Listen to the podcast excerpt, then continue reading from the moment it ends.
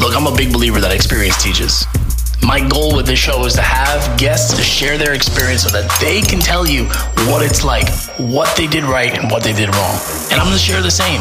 Look, I'm not trying to regurgitate stuff you can find on the internet. I'm gonna tell you how it really is and what it's really like to own your own place. This is the National Restaurant Owners Podcast with your host, Kyle Inserra.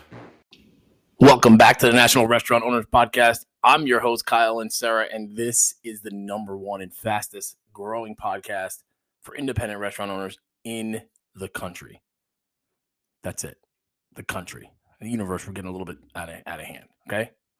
Let's just let's just keep it peaceful right now. Everything's going on. I don't want to start any shit with anybody. So, but I will say in the country, because we're we're skyrocketing. We're we're we're like double espressos with a Red Bull.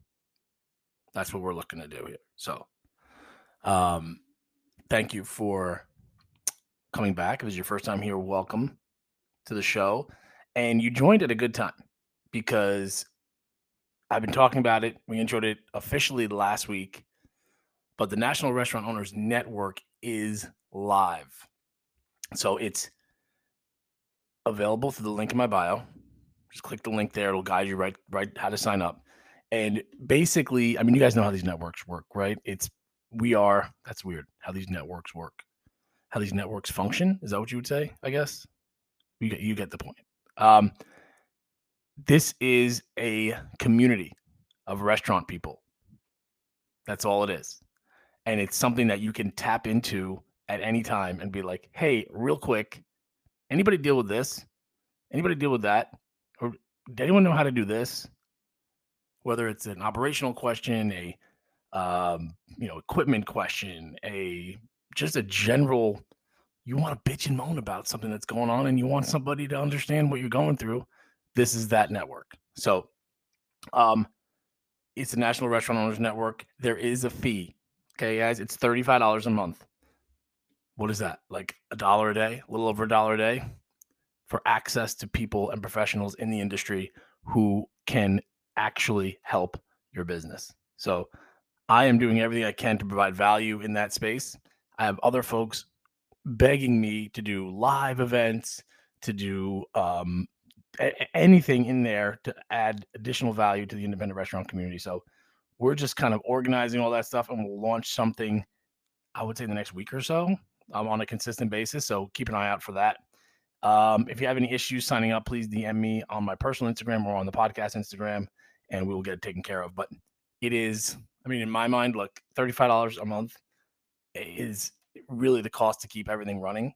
This is not a money making opportunity. This is a way to just really take the podcast and bring these connections to to real real life, right? To have a two way conversation. So there it is. The network's live. We've had a few folks, a good amount of folks. I think we're almost we got about 50 of us in there now. So that's pretty cool. And um yeah, check it out. Um also, one more time, please, please, please support the sponsors. I think one one sponsor I'm gonna call it out right now that you guys are sleeping on because it seems a little too out there is tap the table. Guys, this is I don't even know what, what the what the charge is, but he's gonna give you some months free. Or I think it's like two months free. Check it out. Check it out for free. It's automation for your social media. It is making your chat and your DMs you can order from it. You can have it just communicate as you. Doesn't sound like a robot. You put in, you type everything, you, you manually put in your language, you put in your phrasing, your little catchphrases, things that people will realize that it's you. And trust me, we've said it before digital communication is now the same as in person communication. Excuse me if you're getting DMs from your customers and you're either A, ignoring them or B, responding to them like three days later or a week later, not cool. There's an expectation that you're going to re, there's an expectation. What is wrong with me today? There's an expectation that you're going to get back to them almost immediately. So this takes that off your plate. You can go about your day knowing that Tap the Table will take care of those conversations. So check him out. It's my boy Ryan. He is probably one of the, not probably, to me, the smartest mind that I've spoken to in the restaurant tech space. So check it out, Tap the Table. Um, but today, we've got another restaurateur, well established restaurateur.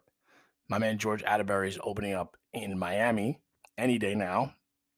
And really cool concept called Klaw in Miami.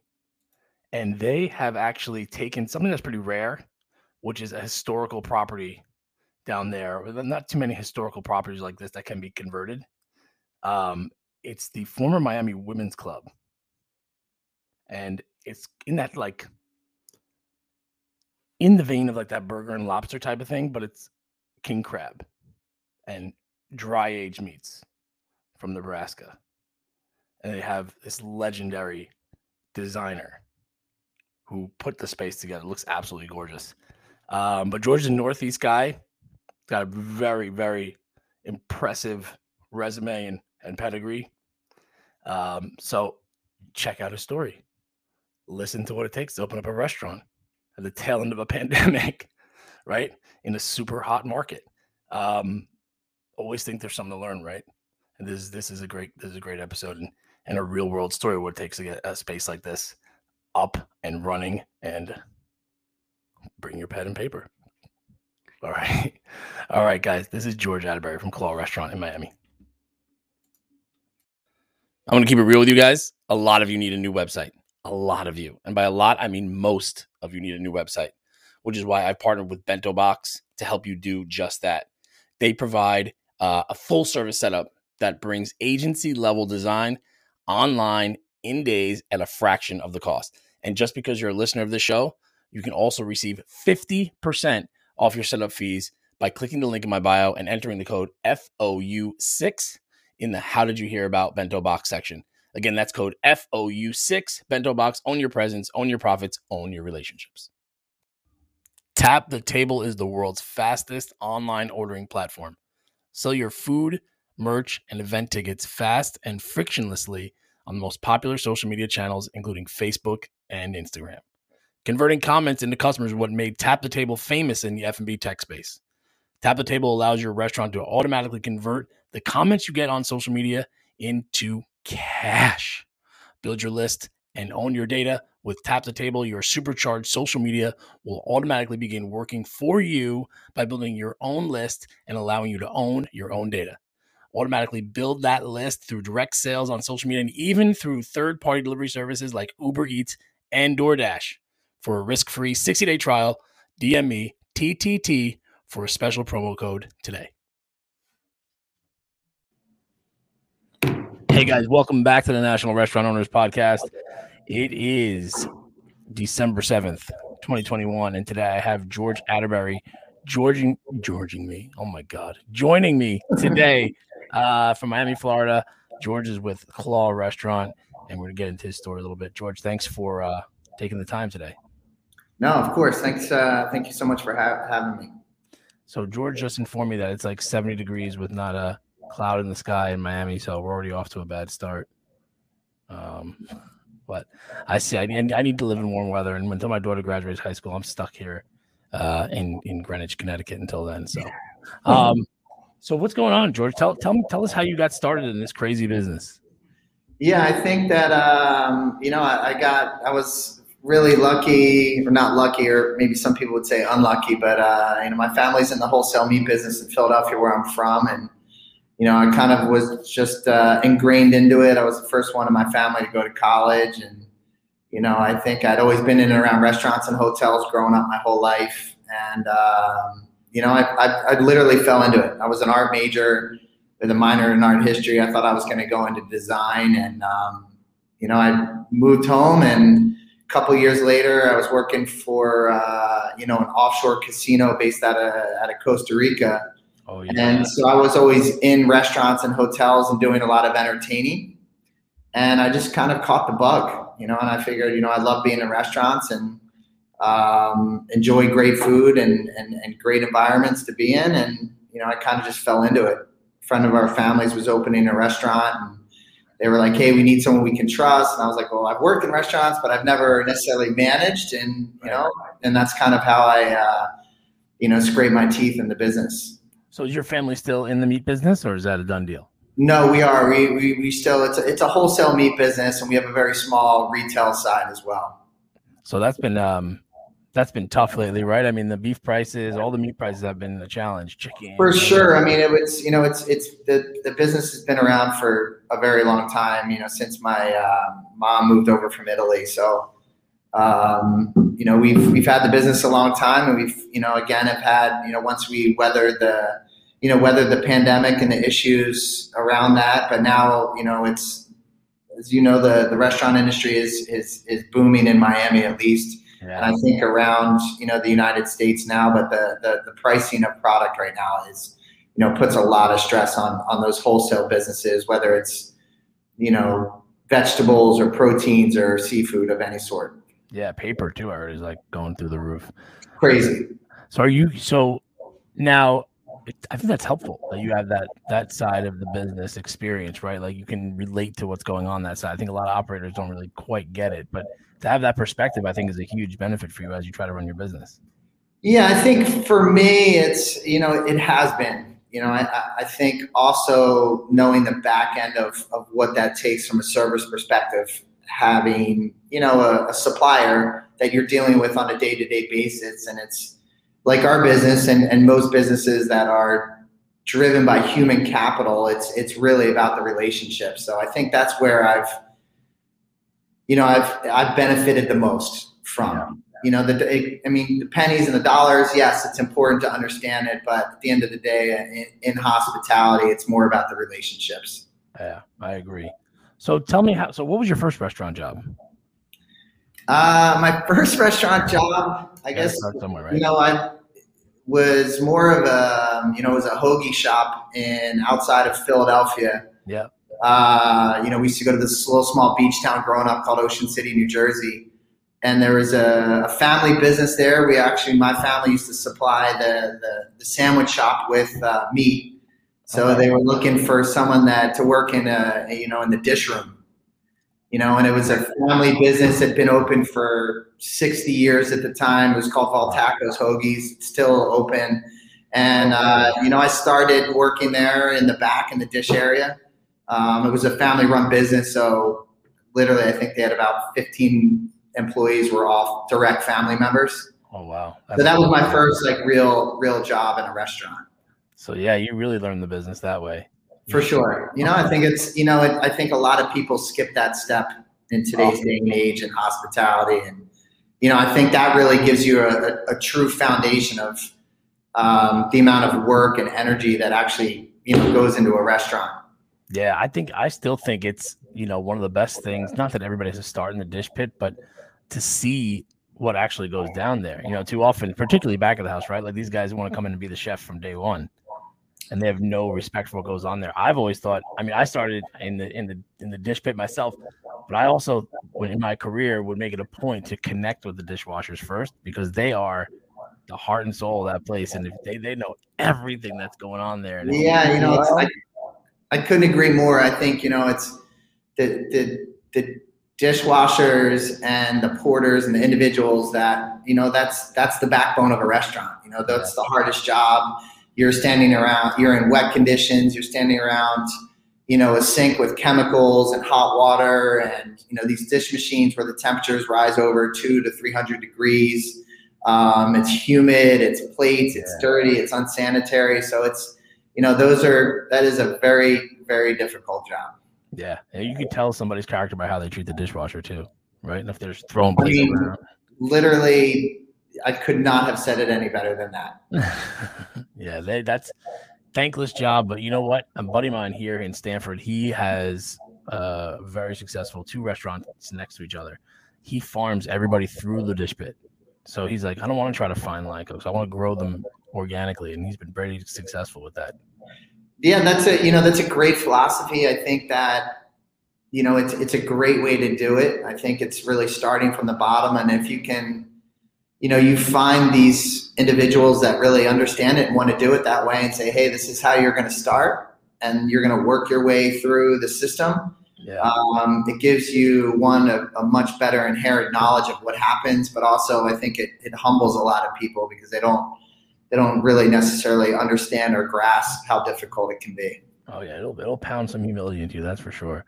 So so you work in the sub the sub shop. You probably weren't like, oh, this is awesome. I want to make a career out of this. Tell me what your next step was, and because I know it's a little bit of a roundabout story, but tell me what your next step was from there. Um, you know, that was more of a summer job that I worked there for four years, literally the day we got out of school, because I didn't want to work for my family. Um, I had worked at our meat plant, but you know, working with family, you know, I kind of wanted to break away and do my own thing. It's, it's, you know, it's, it's very, very difficult. Um, you know, from there, you know, I think, you know, just getting through high school and then into college, you know, I had some, you know, on, on breaks, I would I would work at the meat plant just because when you had I don't know ten to fifteen days, you know, just for some extra money, yeah. whether it was butchering or or sweeping, uh, you know, the back areas of the of the parking lot of where we where we had our facility. Um, you know, it wasn't really until when I moved back to Philadelphia and I'd worked for the first real restaurant that I managed. You know, I the first restaurant that I really managed was this um, Asianish restaurant. It was kind of a fusion. I worked with um, the two owners were two childhood best friends. One had um, you know made a ton of money selling uh, beauty supplies in Philadelphia, and then the other one worked on Wall Street. And they both you know the one that worked on Wall Street came back to Philadelphia, and they thought it was a great idea to open a restaurant uh, as best friends and you know, I realized that I caught the bug, but I didn't want to be up. I didn't want to be working in a restaurant that you were there till four in the morning counting yeah, no. cash. You know, yeah. so I literally there was one restaurateur in Philadelphia by the name of Neil Stein, and he owned two very high end restaurants. And I literally got dressed in the suit one day, waited outside his restaurant for him to walk out and the one day that I did that, he was on his phone and he walked up and down uh, this main street in Philadelphia called Walnut Street, which was called Restaurant Row, and waited for him to get off the phone. And I just approached him, introduced myself, told him I wanted to come work for him and talk to him. Uh, set up an interview the next day. I met the GM and him.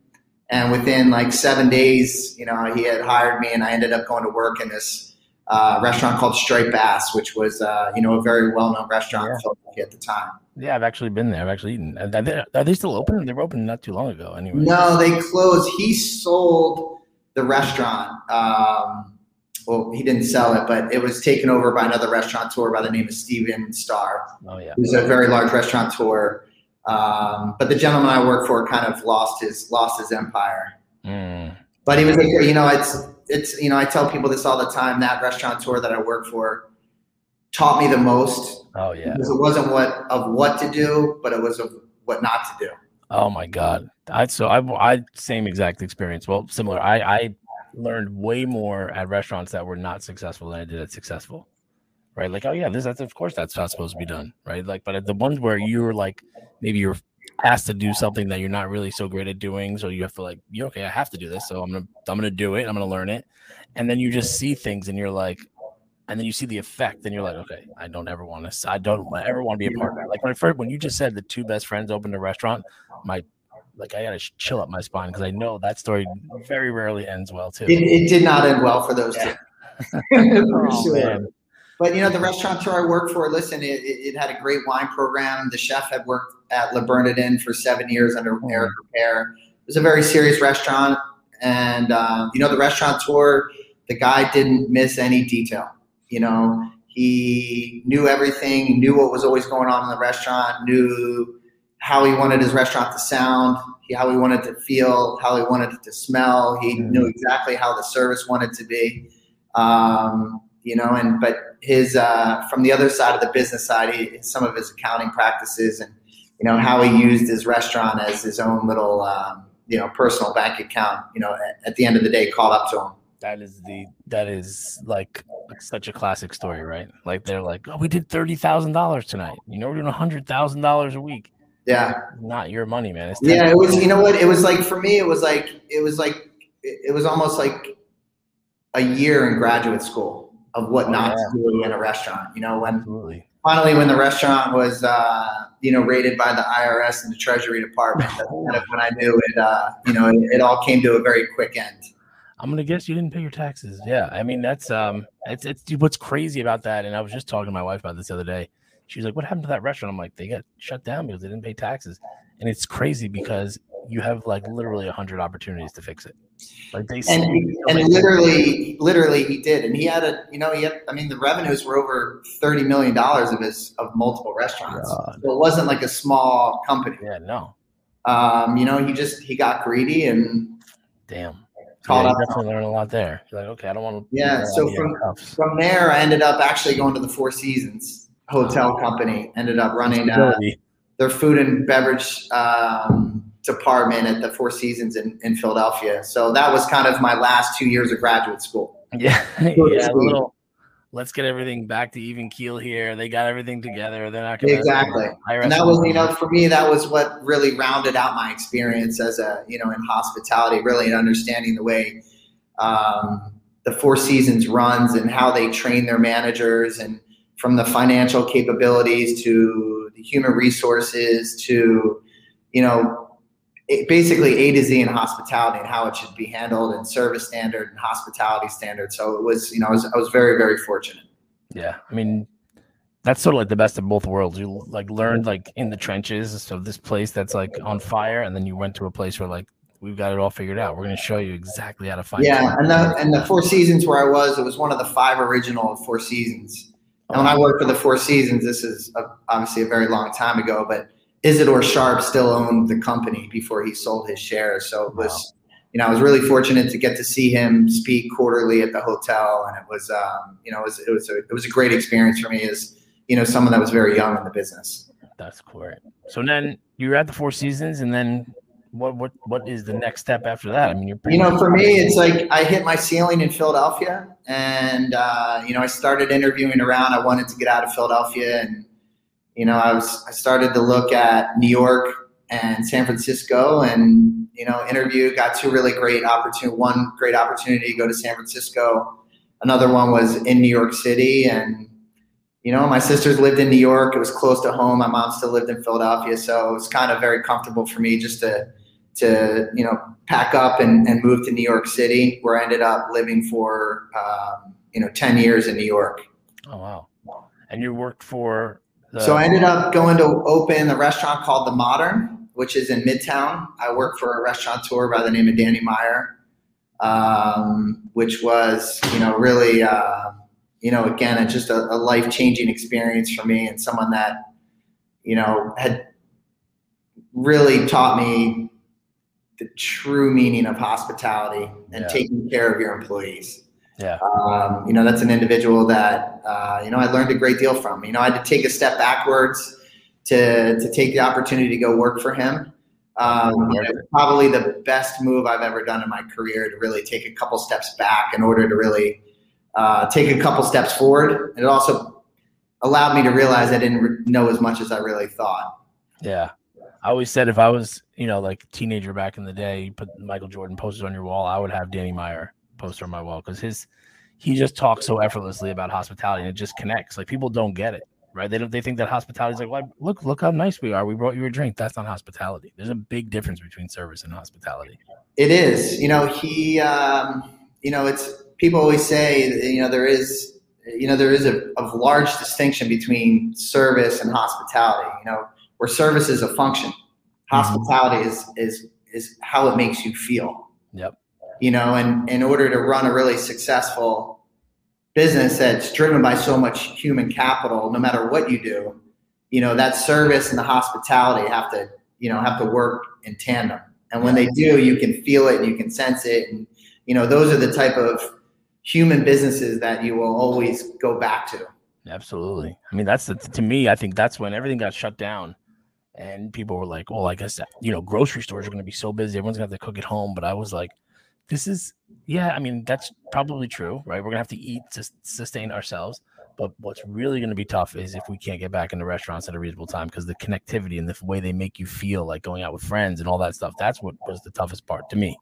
Yeah no of course because it's you know it's funny danny meyer always used to say it's you know, you can go to a restaurant and have a four star experience and eat the best food and have the best glass of wine and get the best technical service and but no one's smiling at you no one's you know showing you to the bathroom or pulling out your chair or you know yeah. doing all the little human touches where he would say i'd rather go to a restaurant that maybe has you know good food but that you walk in and there's someone at the door they're smiling and they remember your name and they oh, remember the table where you sat and it just it makes you feel good to be there and he would always say i'd rather go to one of those restaurants that it make me feel warm and happy and, and comfortable. Oh yeah. Versus going into a, a cold place where the food might be amazing, but you're not getting that, you know, the human the human contact. Yeah, that connection is everything. I mean, I, I don't give a shit how good the food is if everyone who works there is a dick to you. I was like, what the hell is that? like? I don't. Everybody loves it. Like, who there's, cares? There's plenty of restaurants where, yeah, there's plenty of restaurants where there people are just complete dicks. Yeah, exactly. And then you, want me to come back here? No, I'm good. Um, so now the modern I'm very familiar with. And how long were you, in New York for 10 years? You, you with Danny Meyer the whole time? No, no, I, you know, I wasn't. I ended up um, going to work for uh, Tom Colicchio, who had a company called Crafted Hospitality. Um, you know, who you know was Danny Meyer's original partner at Gramercy Tavern and uh, you know ended up going to work for for Tom for a number of years as well, which was you know um, you know Tom was more of kind of the rock and roll side of of the hospitality. He you know just an individual that to this day I still speak to, and someone that you know really believed in me. And you know we went through when I worked for Tom. You know we went through you know in 2008 when the markets tumbled. You know we had to kind of really change our business model and what we did, especially at the flagship restaurant, which was Craft. Mm-hmm. You know, we had a private dining room in there that was, you know, 50 seats. And that was a huge part of our business, you know, especially if a dinner only restaurant. Um, you know, and Tom had a, you know, at the time his CEO was a woman by the name of Katie Grieco. And we all basically just came in the room and we're like, all right, we're going to lose all of our private dining business. What, what are we going to do with the space? Yeah. Like it's a huge, you know, it was over almost 40% of our business. Mm. You know, and and Tom, we all kind of came up with these two different ideas that we were going to open the private dining room, which had its own entrance, had its own kitchen, had its own little, you know, six seat bar, beautiful space. And we launched two different dinner series. And one was called Damon Frugal Fridays. And that was all food and drinks under $9. And that was, you know, the we had our corporate chef at the time was a gentleman by the name of Damon Wise, and we ran this little event on Fridays, and it was nine dollar food and bites, and we just kind of cranked the music and opened the front doors and ran it that way. And then on Tuesdays we had something called Tom Tuesday, Tom Tuesdays, which was uh, anywhere from eight to ten course um, tasting menu at three fifty a head. So we did two very different. We did two different very variations of what we you know used our private dining room as, and it just it kept us it kept us out in the front in the in the public eye and on social media of doing something different. We kind of flexed, and um, you know it's one of the reasons you know why you know Tom has been so successful no matter what he does is mm. you know he's very uh, quick to adapt and change and um, you know he's a you know, a, a, a really, really strong businessman when it comes to to kind of keeping himself out there. So Tom Colicchio is actually one of my my favorite, uh, most memorable uh, stories when I came out of culinary school. I went to the French Culinary Institute in downtown, uh, off of Broadway, and uh, we were finishing up, and I was working at a restaurant in Hoboken, and um, calling around for jobs, right? Like, hey, I want to, I want to work here, I want to work here, and he was just kind of one of the names that was um, definitely on the scene. This was like 2003, 2004, where a place where you wanted to work. And I called there, and I had just trailed at another restaurant previously at Jean-Georges's restaurant Vong. And yeah. Said, Can you come in tomorrow? I'm on the phone with him, called him. He said, Can you come in tomorrow for a trail? So I'm working at a place. I can't come up with another bullshit dentist ex- excuse, right, for my trail the next day. I just used that excuse. So I was like, actually, can, can I do it next week? And he's like, next week is uh, or could can he's like, can you do it Friday? I'm like, I can't do I can't leave on a Friday to do a trail. And he says, Do you fucking want to work here or not? I was like, uh, no, I don't. So that was that's my Tom Colicchio story. Yeah, that that is that is classic Tom. literally classic Tom. He would like literally if I, if I would piss him off in his office, we'd be sitting there. You know, he'd just be like, you know what, you're pissing me off. Get the fuck out of my office. We'll talk later. But he like you know for Tom like when I worked for him he also was on Top Chef and he just started producing and you know that's where he really started to take off with you know on the production and the filming side of Top Chef. But Tom like he was still a guy that would walk in and shell toe Adidas, Yeah, sneak you know shorts and a ripped T-shirt and a hat on backwards. yeah. Like he didn't care. I, I like it. I, I mean, I, I, I like at the time I was like, "Fuck this guy," but now I'm like, I respect that. That's you know, straight shooter, I guess, right? you know and like he i've seen him in restaurants where employees were you know not being treated well by guests and we someone would tell him and he would hear about it and if he was in the restaurant he would walk over to the table with a check drop it on the table and be like get out of my restaurant you're not going to treat my staff that way I love that. That's that. That's amazing. yeah he was you know he he embodied employees come first. Wow, that's great. I mean, so literally he was like if, if he would say to me he's like if we don't treat our employees better than our guests then how's this going to work? Yeah, he's like it's the most simple formula you know and he and like for a while it didn't register with me you know because you think when you're coming up in hospitality it's guest is always first guest is always right it doesn't matter. But then like you know it's just the more he we would talk about it it like embodies you and now that that little bit that you have to treat your employees better than your guests has stuck with me since then That's amazing. Yeah, I mean, you. I mean, clearly you've had some very impressive mentors. So let's uh, fast forward. Well, I know you have. So, so then you left the hospitality space, right? You left for a minute to do something different. Yeah, I, I had I had left for I had left for a while to kind of um, I went to the kind of the private equity side of of, of hospitality and, and more of the, the funding side of it. Hmm.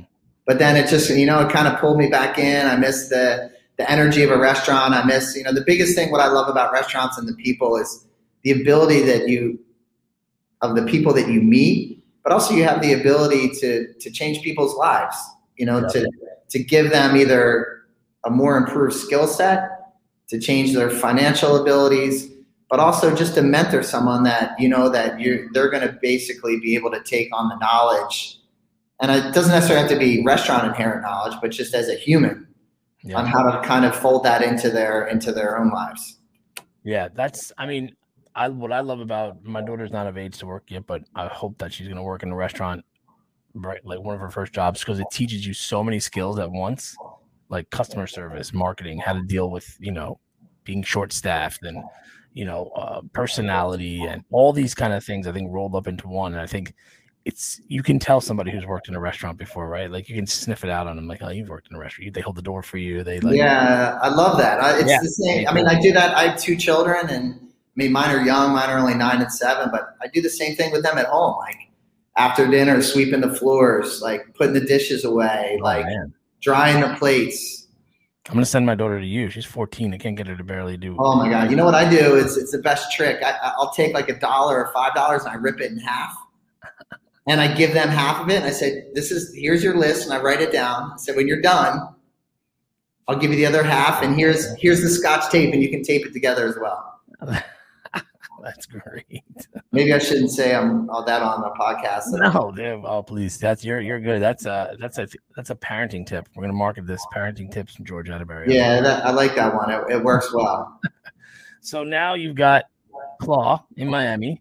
You're gonna put this all together, all these experiences all together, and, and you guys open now, or what, what's going on there? Yeah, so it looks like we're probably going to open up. We've had some construction delays. Um, Yeah. sometimes things in Miami don't move very fast. Yep. Um, but you know, I'm, I'm really fortunate that you know I have a very patient partner. Um, you know, we'll be open at the end of January. It looks like we're just waiting our, on our um, temporary certificate of occupancy, and once we take the space over, we'll be able to get in there. We'll probably get it right before Christmas, um, push through the holidays, and then really start you know a strong recruiting uh, after the first of the year. So the timing it's not the best, but it's not the worst. So, Right. but we feel very confident in, in our in the concept of Klaw and uh, really being able to you know to to to you know extend it into the market, which we're excited, very excited about. Yeah, it's a unique concept. So, can you talk a little bit about the concept itself?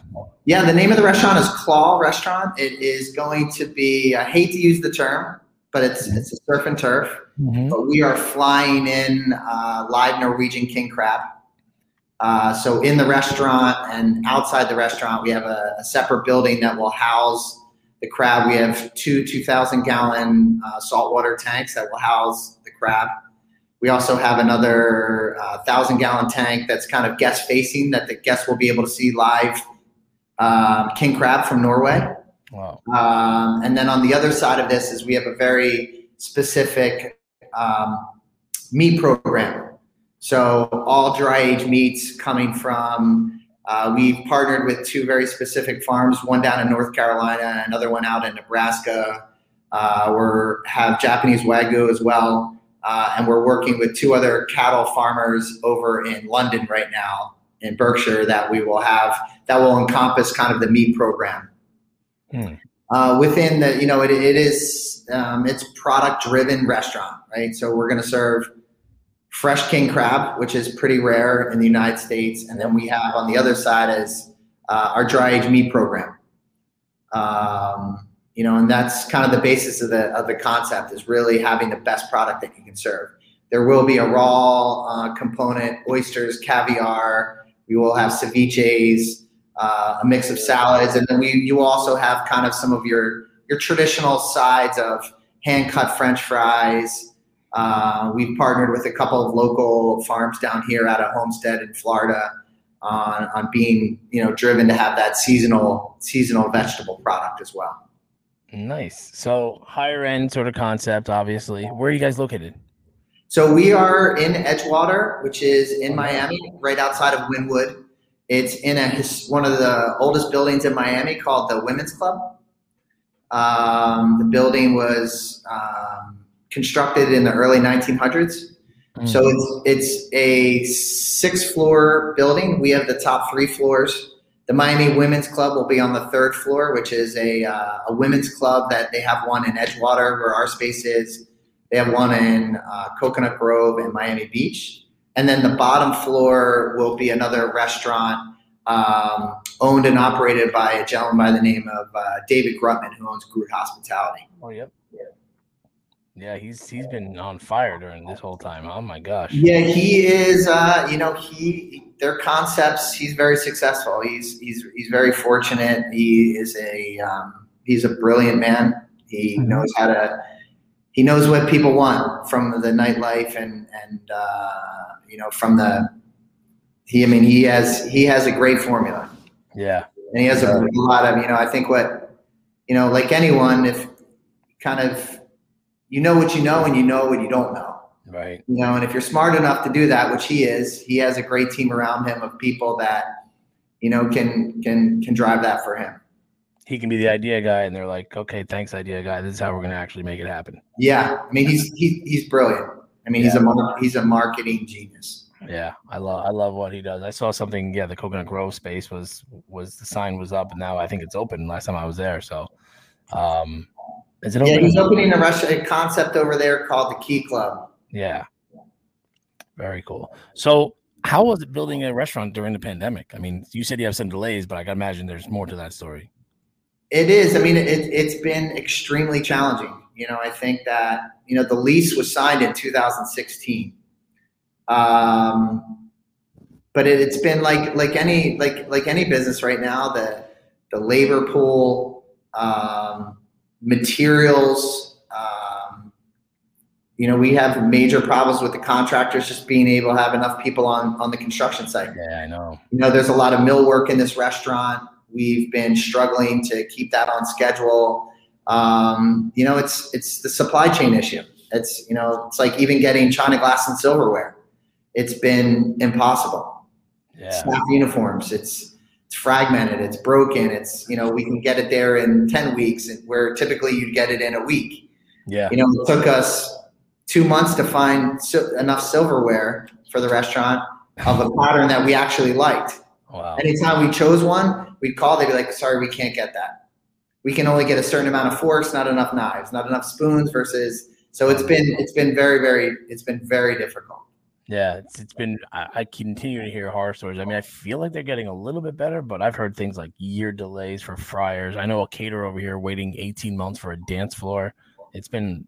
It's been. It's, I mean, literally, our coffee supplier said they had our equipment was in a shipping container that was sent from LA to Mexico. So the owner of the shipping container emptied the contents, took his container, and shipped it back to LA.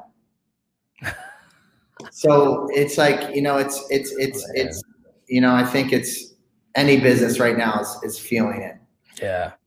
So you had mentioned you're going to start your hiring around January 1st. What's the best way? I mean, or, or you tell me, how are you guys going to start that process uh, of, of, looking for talent? No, I mean, I, I think right now the best way for recruiting, it's the same thing how we build our management team. It's it's your personal connections in the business. For sure. You know, it's it's it's those grassroots of people that, you know, you know this, like in, in restaurants, it's it's about how you've treated people in the past what your reputation is. Yeah, for sure.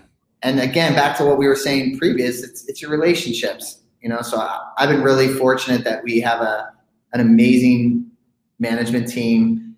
Um, you know, and I think between their contacts and ours and what we have in the market, we have a really strong foundation of a staff. But you know, there's you know, we're looking around to hire around 100 people to start. We're going to be a dinner only mm-hmm. restaurant, so we have a lot of work ahead of us. I think for us, it's offering our employees um, benefits. Uh, we are we are extending a three hundred dollars towards um, a month for our employee benefits. Uh, Five dollar parking per day, which is my the parking in Miami is painful. Yeah, yeah. Um, you know, and it's just creating an environment where people want to come to work. Yeah, work is work, and I get it. But at the end of the day, if you're serving great food to your staff for family meals. We're offering benefits. Yeah. We have people treating you. You know, you treat people like you want to be treated. Yeah. You know, um, I've been very cautious with who I've hired from a management perspective, knowing that when I'm not there, I want them. You know, I want them to treat everyone just like I would. That's right. what I expect. Yeah, it's like this whole. Anytime somebody says to me, like, you know, even friends of mine in the industry who I've you know don't know how they're how they are as operators, right? I just know that they have a restaurant and, and I know them personally. They're like, I can't find anybody to work. I'm like, oh, okay, yeah. And you're telling me everything I need to know about you, like because now you know I think that as much as this is a self-inflicted wound for the industry, I think some operators are making it, you know, making it their own fault day in day out and can get out of their own way, and it's their and own, it, now. Yeah, you're right. I mean, it's it comes down to you know, it, it comes down to trust, right? Yeah. And, and that leadership perspective. Like you need to you need to build that trust with an employee. They want you to understand what they're thinking and you need to have an open door. You have regardless of whether you agree or disagree, you still want people you still want to know where they're coming from. Yeah. You know, and it's accountability and people want to be managed, you know, and they want to be managed in the right way. They want clear direction.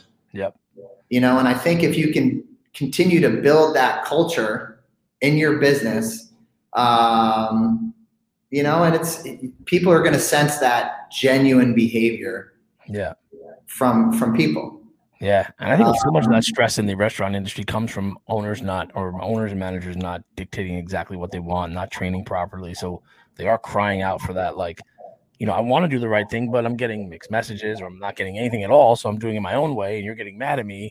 And that just creates like a, that is the worst of the worst. That just creates the dissension in the team. Yeah, total. Oh, yeah. Awesome. You know, and I, I think that, you know, it's, it's building that, you know, I always look at it. It's like, you know, I, I always feel that we don't, I don't like to look at restaurant as like, just servers or bartenders or you know you're a surfer right? Yeah. Every wave is different. Every day is different. Every service is different. Every hour is different you know and you have to learn how to manage the wave. Yeah. You know and I, I, and i believe it's the same thing with any business. It's you know you, you ride through some tough ones and you have to address the mistakes that you might make and it's got to be heartfelt and it's got to be communicated, like kind of what we're what, going back to what we're saying about, about having that genuine behavior of addressing a mistake when it happens. Yeah, that's um. It sounds relatively easy, but sometimes in the mix, it just gets kind of all convoluted. And, and it is. It sounds easy, but it's you know when you know this when you're dealing with that much human capital twenty four seven, it's a very hard thing to balance. Yeah, you know, and I think it's it's praising in public and correcting in private, being clear, giving clear direction, holding people accountable. They might not, you know, if like an employee makes a mistake or a manager makes a mistake, like, you know, it's they they might not agree with you in that moment what you're telling them, but when they get up or walk away from the table after talking to them, they're gonna say, you know what, he's right or she's right. Yeah. You know, and so I think that's you know that's that's the key. And in the end, it's it's about consistency. Yeah. Oh, you know, sure. it's completely I mean, about consistency. And one of the things, you know, what Danny Meyer always said, it's it's like, you know, a person, you have your own little weather system in your brain. You know, what's your weather, what's your weather look like? Is it cloudy and rainy? Is it sunshine? Is it warm? And before you get to work, you have to monitor your own personal weather. And I think even more so from a management perspective, you know, you have to be held accountable for your personal weather and you have to be able to kind of shoulder some of that. Yeah. That's um I remember somebody I know, or maybe you know her. Her name is Jenny Dirksen. She used to work for Danny Meyer. Um, of course. Yeah. Oh, really? Oh, yeah. yeah. Jenny's, um, I've lost touch with her since the pandemic and everything, but it was a very good friend of mine. I did a lot of work with No Kid Hungry with her. And she used to, she did like a little training with us. She did like a, she came with our, to our she, was, she was brilliant brilliant, super brilliant. And she yeah. would come in and she would like give the she gave our restaurant the Danny Meyer like download in like an hour, like, okay, here's everything. And blah blah blah blah blah. But she was big on that, like, you're having a shitty day, like you're you're having a cloudy, rainy day. Believe me, no problem. Just go home. We just don't want it here. Yeah. Just, just we'll see you tomorrow. Everything's cool. Don't worry about any of that. Just go have your bad day somewhere else. Yeah, and that's what they used to call being a skunk. Yeah. You know, they always be like, don't be a skunk. You yeah, know, what's yeah. a skunk do? They spread and they spray a terrible smell. Yeah. And if you're a skunk when you come back again, then maybe we have to have a conversation. But yeah, she was she was great with that stuff. Um, all right. So anybody looking to I don't want to keep you too long today. So as we wrap up here, anybody looking to possibly work for the restaurant, where's the best place for them to, to, to So I would just go right to I would go right to our website, uh, klawrestaurant.com. Uh, you can apply right on uh, on the website you also, um, we are holding open interviews daily, 10 a.m. to 5 p.m. You know, we're, you have to kind of touch every little area in order to find the right people. And we interview, you know, we interview nonstop. Wow. Yeah, I mean, as soon as the snow falls, I might be applying for a job there. So, God. Well, what you should do is come down for the opening. Bring the family down. I absolutely will. I will definitely take you up on that. We'll connect offline on that, but that's a great idea. Okay. Um, George, thank you so much. I have your Instagram there. I have the Klaw's uh, Instagram there. You guys, please feel free to reach out there and follow. Obviously, these uh, the restaurant and George. And you heard him. If you're looking for a job down in Miami, uh, they are there ten to five, and they want to please. hire you. But don't be a freaking skunk. Okay, we don't need any of that crap. no skunks. Yeah, no skunks. Um, George, thank you so much for the time. I appreciate Thanks, Kyle. it. I appreciate it very much. And I will definitely be in touch. Take care. Take care. All right, guys, thanks for checking out episode 109 with George Atterbury. Also, do not forget, join the network. It is linked in the bio. It is linked here in the show notes. Check it out. If you don't like it, if you're in the if you're in it and you're like, this sucks, it's not worth the 35 bucks, then just drop out. Then just drop out. That's it. But I promise you, you're going to see the value there. If you stay engaged and you want to, you know, have access to a community of people who have answers, this is it. So sign up, link in bio hit me up as soon as you're in there. Like, hey, Kyle, heard the podcast. I signed up. You happy now? And I'll say, yes, I am happy. Let's talk about how we can help you. So sign up. Looking forward to seeing you guys there. And if not, still check out the show. I still love you. It's all good. All right, guys. Thanks so much.